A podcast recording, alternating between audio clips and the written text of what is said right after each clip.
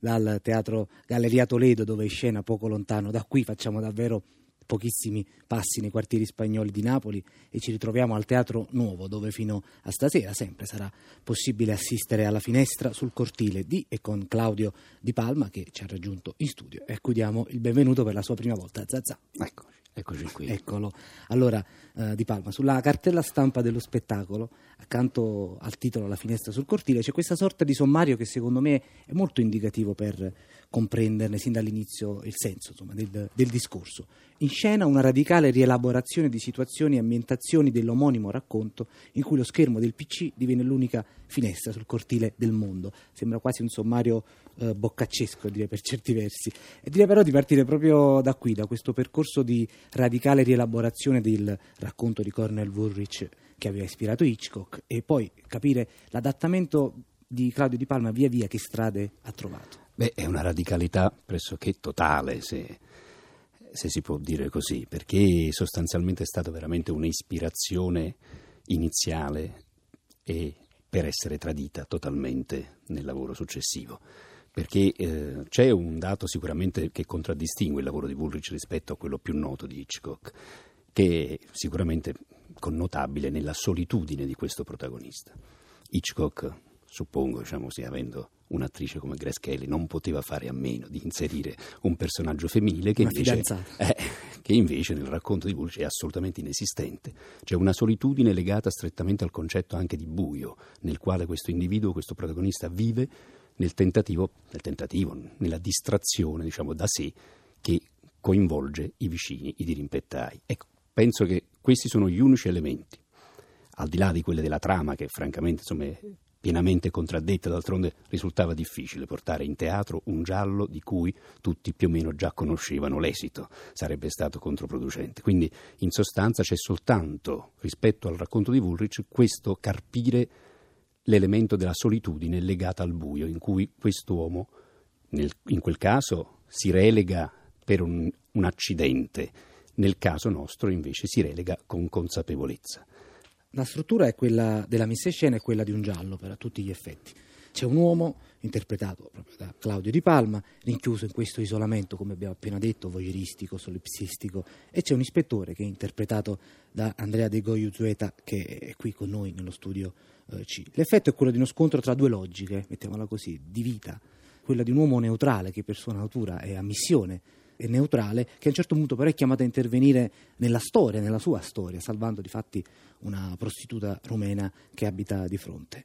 E dall'altra però c'è invece la logica dell'ispettore, dotato di molte meno parole rispetto a, al protagonista, però che è un uomo che fa dell'azione, dell'intervento, la sua chiave di interpretazione del mondo. Sì, io direi che però la triangolazione insomma, si, si svolge su fronti un po' diversi. Esistono tre sconfitti. La vittima, la donna, che è sconfitta, uno perché è vittima, due perché è costretta, diciamo così, da una sorta di ricatto diffuso a vivere quasi nell'anonimato.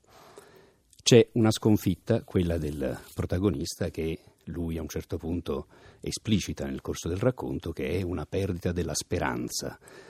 Io ora ho sentito anche ciò che, con belle parole e bella voce, Chiara Guidi ha detto un attimo fa rispetto al desiderio, perché questa perdita della speranza potremmo tradurla per questo personaggio come una perdita del desiderio, o meglio una, dire, una connotazione del desiderio inteso in senso proprio etimologico, cioè desiderare che vuol dire desiderale, aver perduto la via delle stelle, aver perduto le stelle. Lui a un certo punto della sua esistenza, questo viene raccontato proprio nella, nella drammaturgia, perde l'orientamento si dirige verso casa come unico approdo, ultimo approdo, ultima speranza e si consolida in quella casa per cercare poi di scoprire da quella casa, nel buio di quella casa, di cercare di carpire dai movimenti semplici, quelli ordinari, minimi, elementari della vita quotidiana, la grazia che si può nascondere in quei piccoli gesti, naturali e non osservati e solo perché non osservati possono essere naturali, non danno vita a quella sorta di esibizionismo che invece sostanzialmente altera, sofistica, falsifica tutta quella che è la nostra rappresentazione di noi. L'altro invece, l'ispettore, perde il controllo, è una sconfitta del proprio controllo, quelle azioni a cui lui, come dire, naturalmente si conforma per poter rispettare il ruolo, per poter rispettare il mestiere, invece a un certo punto vivono una crisi, una frattura. Lui non controlla più. Quindi c'è chi non riesce più a controllare, c'è chi non riesce più ad essere desideroso di non poter più vedere la speranza e c'è chi invece addirittura perde la propria vita. Quindi è una triangolazione fra solitudini, una triangolazione fra sconfitti che dà vita a questa nuova drammaturgia. E all'interno di questa triangolazione in che modo si colloca il brano che stiamo per ascoltare eh, dello spettacolo? Eh, potrei dire che praticamente qua, queste finestre diciamo, che mi hanno in qualche modo ispirato non fanno soltanto parte dell'universo di Woolrich, fa sicuramente parte invece dell'universo letterario di Simenon. C'è un bellissimo romanzo di Simenon che è Il fidanzamento del signor Eyre, da cui è stato tratto anche un bel film di Leconte, e, e c'è la finestra ma anche nell'arte figurativa, c'è la finestra di Magritte, dove ciò che si vede al di là della finestra corrisponde alla finestra stessa. E c'è la finestra della, anche della mia infanzia, della mia preadolescenza, dove era possibile con mio nonno osservare ciò che succedeva in strada. Mio nonno guardava in strada da dietro le finestre, ma non si capiva cosa stesse guardando, perché non riferiva nulla a noi di ciò che aveva guardato per quasi tutta la giornata fuori dalla finestra. Eppure passava ore e ore a guardare fuori dalla finestra. Non aveva un gusto di una curiosità per poter poi corrispondere a noi ciò che, dove andava quello sguardo. Quando ho condiviso quello sguardo, io condividevo lo sguardo rispetto a delle partite di calcio che si svolgevano fra ragazzini del Petraio e del Corso Vittorio Emanuele a Napoli e non mi interessavo del risultato di quella partita. Io cercavo di carpire nei singoli ragazzi un piccolo gesto, un modo di correre, un modo di atteggiare le spalle, un modo di colpire il pallone di testa che faceva parte di quei piccoli gesti che vivevano una loro, una loro naturalezza e mi interessavo a quei piccoli gesti piuttosto che ai fatti. Questo brano proprio corrisponde a questa differenza che un po' in maniera sofisticata, diciamo così, questo personaggio cerca di tracciare fra gli atti e i fatti. E allora ascoltiamola questa differenza, anche qui siamo nel campo della misurazione delle distanze tra le cose, ascoltiamo un brano tratto dalla finestra sul cortile di Claudio Di Palma con Andrea De Goiuzueta che ricordiamo fino a stasera al Teatro Nuovo di Napoli.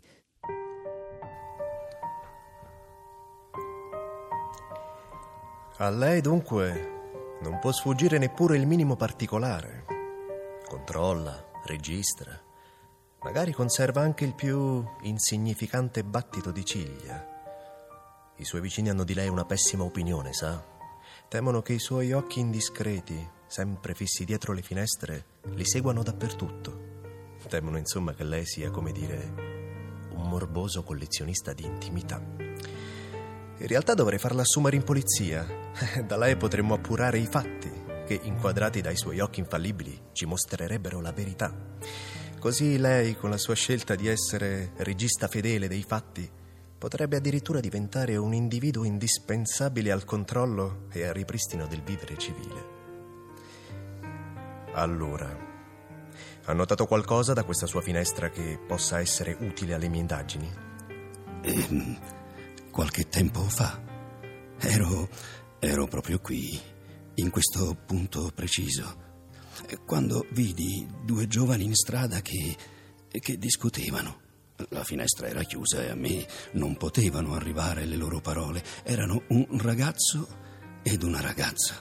Camminavano lentamente e parlavano tra loro. Dopo alcuni passi però si fermarono, uno di fronte all'altra. Continuarono a parlare, prima lui, poi lei e lei a un certo punto si coprì il volto con le mani, ma un attimo poi lasciò ricadere le braccia lungo i fianchi. Per pochi secondi parlarono insieme, parlarono contemporaneamente e poi, poi stettero zitti a guardarsi. I loro profili, le direzioni dei loro sguardi per un attimo si allinearono perfettamente e poi ripresero a camminare ancora in silenzio per, per scomparire alla mia vista.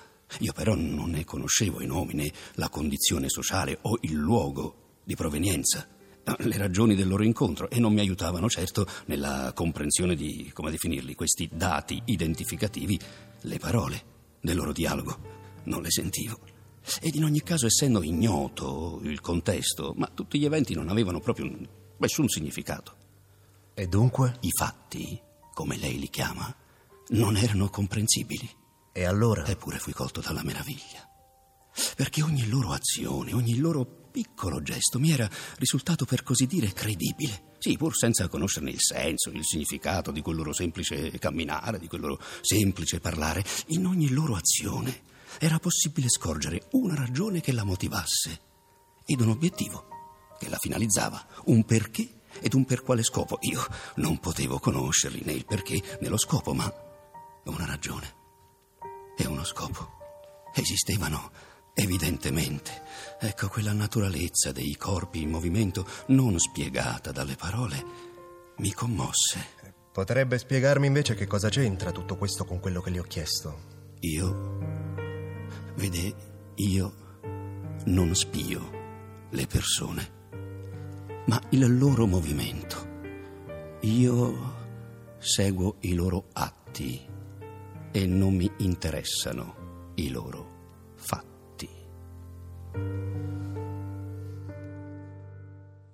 La voce di Andrea De Goio Zueta e di Claudio Di Palma, interprete e regista della versione teatrale della finestra sul cortile. Un'ultima domanda per Claudio Di Palma. Siamo stati attenti finora a non confondere i riferimenti che hanno ispirato questo spettacolo che affonda comunque piene mani nella letteratura anni 40 e 50. Insomma, abbiamo citato Simenon, abbiamo citato Woolrich, con il celebre film però di Alfred Hitchcock. La messa in scena prevede anche e si avvale di molti contributi eh, video. Eh, quanto c'è dell'immaginario cinematografico non necessariamente hitchcockiano che tutti conosciamo in questa messa in scena? Io questo non saprei dirlo, perché io non sono uno spettatore cinematografico. Io non Questa con... è una notizia. eh, insomma, non mi voglio dilungare perché siamo in chiusura di intervista, quindi non mi dilungo, ma diciamo quindi non è possibile che io abbia avuto dei riferimenti specifici. Eh, posso dire, e da questo brano penso si evinca, che i miei riferimenti sono sempre più teatrali che altro. Questa cosa che io, che insomma, abbiamo letto insieme, fa parte di un'esperienza di vita di uno dei più grandi teorici del teatro del Novecento, forse il più grande, il più conosciuto, che si chiama Konstantin Stanislavski. È stato lui ad osservare dietro i vetri di una finestra chiusa questa scena semplice, elementare di questi due ragazzi che camminavano e che parlavano. E lui diceva praticamente questa era una scena che mi è risultata credibile nonostante non fosse leggibile, perché io non sapevo cosa si stessero dicendo e quindi a un certo punto cerca di dare leggibilità alla credibilità a cui aveva assistito dalla finestra. Va nei suoi grandi studi dove c'erano grandissimi attori russi e cerca di far scrivere, fa scrivere la scena relativa a, sua, a, questo suo avvistamento, a questa sua visione. Una visione che poi anche durante lo spettacolo, diciamo che dato che avviene tutto dietro una finestra, il vetro spesso rimanda, non fa passare la luce tutta quanta, quindi crea riflessi, non soltanto visioni. Questa visione la spiega, la scrivono e Stanislaschi sarà costretto a dire adesso che questa scena è leggibile, ahimè, purtroppo non è più credibile. Non Hitchcock, ma Stanislaschi dunque, sì. dietro il percorso di Claudio Di Palma che ringraziamo per essere Ringrazio stato nostro ospite a Zazà.